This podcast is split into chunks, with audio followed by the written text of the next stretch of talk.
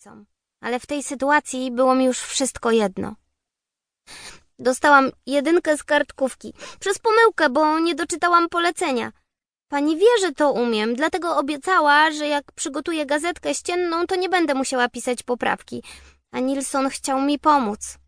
Tata pokiwał głową z politowaniem. A pokolenie pokonane przez własną nieuwagę. Sapnął i pochylił się, aby dać mi całusa w czoło.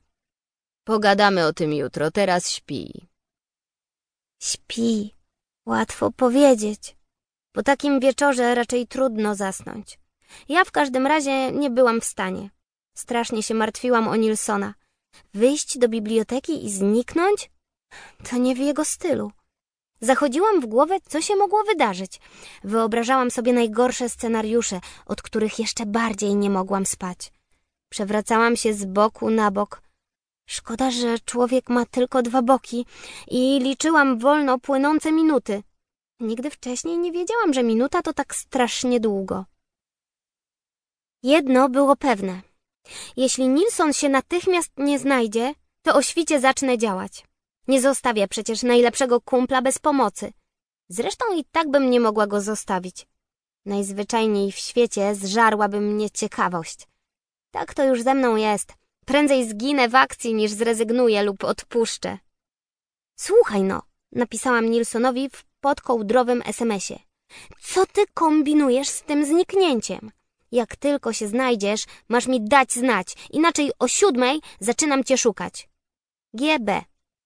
Potem leżałam i gapiłam się w ekran telefonu, licząc, że lada chwila rozbłyśnie. Ale nie rozbłysnął. Więc po godzinie napisałam kolejnego SMS-a. Nilson, ty skunksie, dziś wieczorem zgarnęłam burę od twojej matki. Musiałam powiedzieć tacie o jedynce z przyrody, a teraz nie mogę spać. Mało cię jeszcze? Jeśli to ma być przyjaźń, to wsadź sobie ją w kieszeń. Po kolejnej godzinie zrobiło mi się głupio, że tak nakrzyczałam na kogoś, kto być może naprawdę zaginął i potrzebuje pomocy. Więc wystukałam kolejną wiadomość. Przepraszam za poprzedniego SMS-a.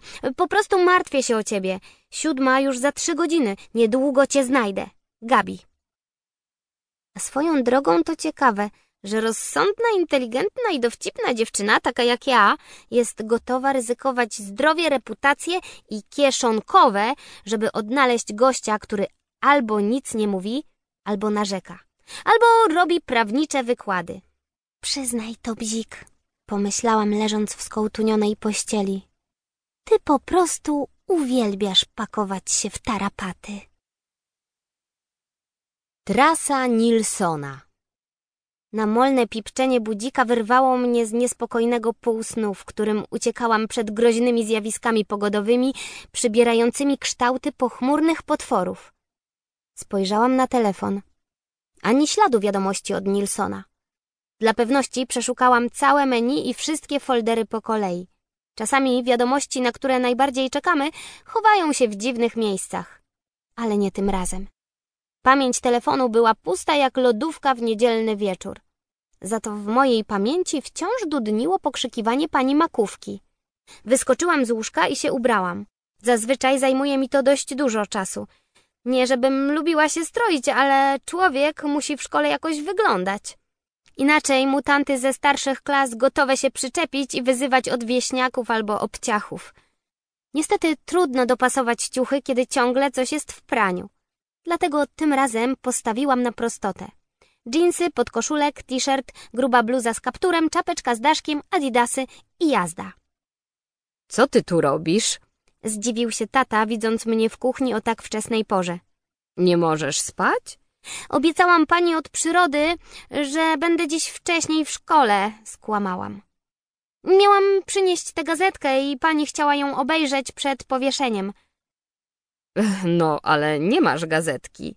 Zauważył przytomnie tata. Przygotowałam kilka tekstów i obrazków, czekając na Nilsona. Westchnęłam. Może uda mi się z nich coś sklecić na miejscu. E, poza tym pani też przyjdzie wcześniej. Jesteśmy umówione. Podrzucić cię? Nie trzeba. Wymamrotałam, robiąc sobie kanapkę z masłem orzechowym i dżemem pomarańczowym. Zanim ty pootwierasz te wszystkie bramy i wyjedziesz z garażu, to...